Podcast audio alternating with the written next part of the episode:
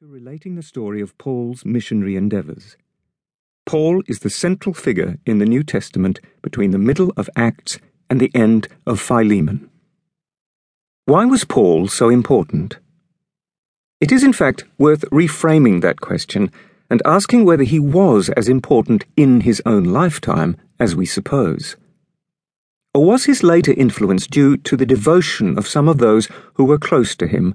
And who carefully preserved his letters, perhaps even wrote in his name, letters for the churches of the next generation, saying what they believed would have been his message for their particular situations. And since Paul is so clearly Luke's missionary hero, the impression we gain from Acts that the spread of the Christian gospel throughout the Mediterranean world was due almost entirely to Paul and his fellow workers may be a distorted one. What role did other Christians play in the spread of the gospel? How important a figure was Paul in the council of the church of his day? To many of his fellow Christians, he seems to have been, to borrow Paul's own phrase, something of a thorn in the flesh.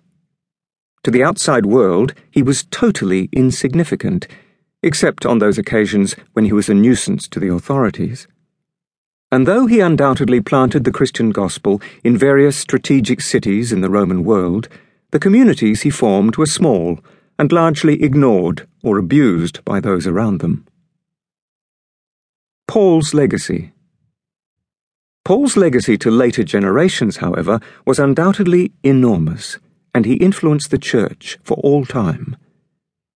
He is important, first, because his insistence that membership of God's people had been thrown open to Gentiles, and that the gospel must therefore be taken to them without demanding that they should become Jews in order to receive it, meant that what had begun as a Jewish sect became, within a few generations, a largely Gentile movement.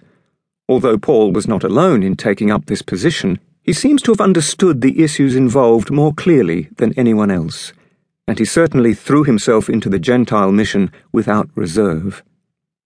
He is important, secondly, because the profound insights expressed in his epistles have fed and shaped Christian theology, spirituality, and ethics ever since. Paul's conviction that the gospel was intended for the Gentiles was not unique to him, and he was not alone in preaching to them. According to Galatians, chapter 2, verses 6 to 12, it is true the leaders of the Jerusalem church had recognized that Paul was called by God to be the apostle to the uncircumcised, though some Jewish Christians clearly disapproved. But if Luke is to be believed, then even before Paul began his missionary work, there were moves in this direction. Luke tells how Philip, one of the Greek speaking members of the early Christian community, had preached the gospel to Samaritans and to an Ethiopian eunuch, someone who was not only not Jewish, but who, as a eunuch, was debarred from becoming a proselyte, and had baptized them. His work in Samaria had been endorsed by Peter and John. Luke records, too, a tradition that Peter had been persuaded by a vision to visit Cornelius, a Gentile, and to preach the gospel to him. Then, when the Holy Spirit descended on Cornelius, Peter realized that Gentiles might be baptized. When Paul himself began his mission work, it was in Antioch, a city where the gospel had already been preached, not only to Jews, but to Gentiles also. How reliable are these traditions? Scholars differ in the value they place upon them, but it seems reasonable to suppose that they reflect a development that was already taking place before Paul became a Christian. Paul may have been the apostle to the Gentiles par excellence, but he himself is aware that others were working in the same field. Indeed, the news that Christian Jews were mixing with Gentiles and worshipping with them may well have been one of the factors that led the pre Christian Paul to persecute the Christian community with such vehemence. Paul's second legacy is in his writings. But to what extent was the interpretation of the gospel expressed in Paul's epistles his own interpretation?